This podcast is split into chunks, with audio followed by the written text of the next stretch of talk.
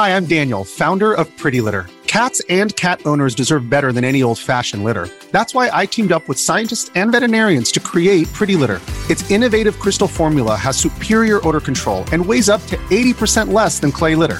Pretty Litter even monitors health by changing colors to help detect early signs of potential illness. It's the world's smartest kitty litter. Go to prettylitter.com and use code SPOTIFY for 20% off your first order and a free cat toy. Terms and conditions apply. See site for details. Diana, Scorn of the Moon, a biography from League of Legends.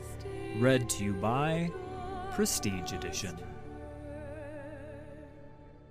Diana did not belong on Mount Targon.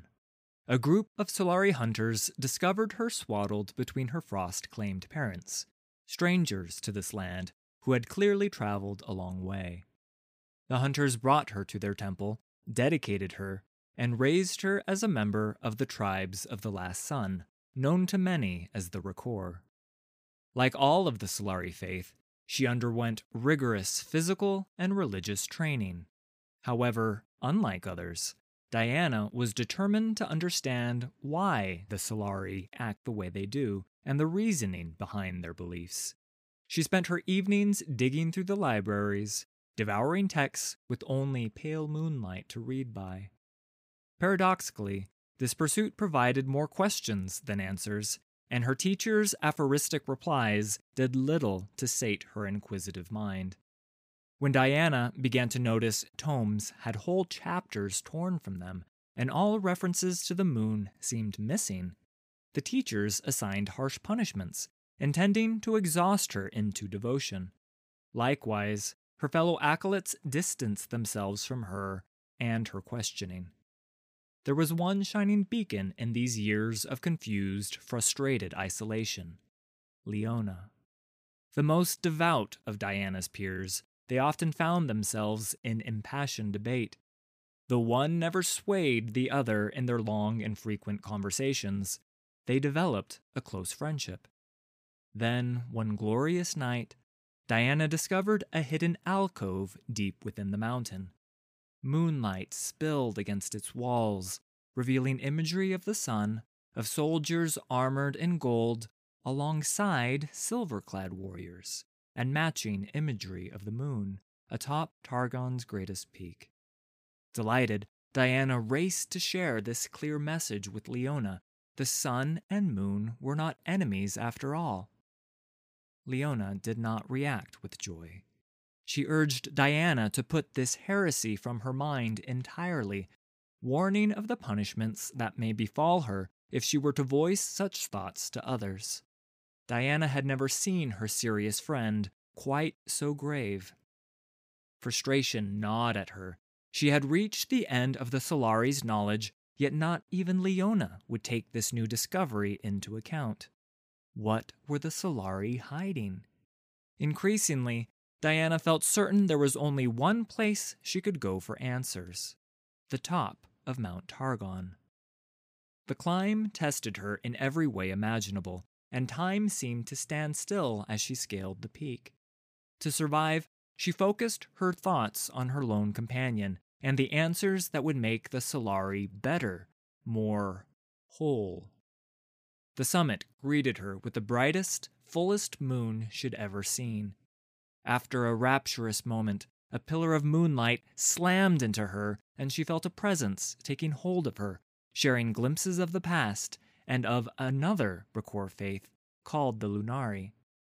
Diana realized this presence could only be one of the legendary aspects, and she had been chosen as its host. When the light dissipated, her mind was again her own. Diana found herself clad in armor, holding a crescent blade, and hair once dark, hair now gleaming silver. She turned to find she was not alone.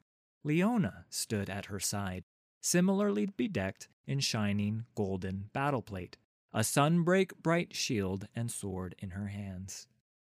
Diana was overjoyed to share in this revelatory moment with her friend, but Leona thought only of returning to the Solari.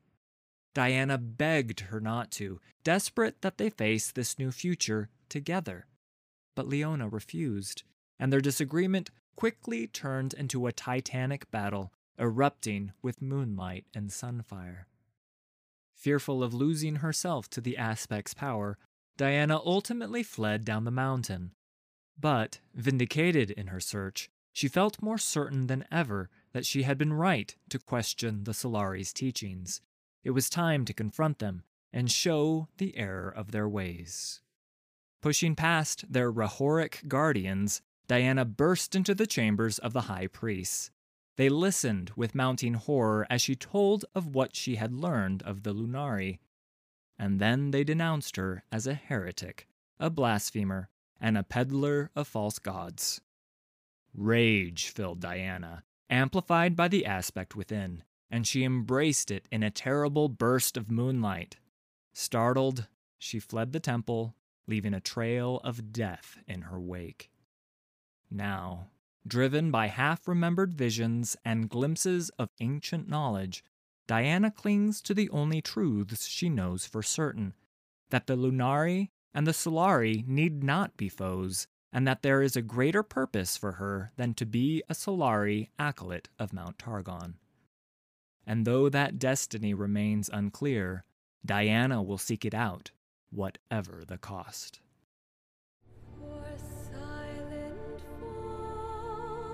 Thanks for listening. All credit for these stories goes to Riot Games and League of Legends.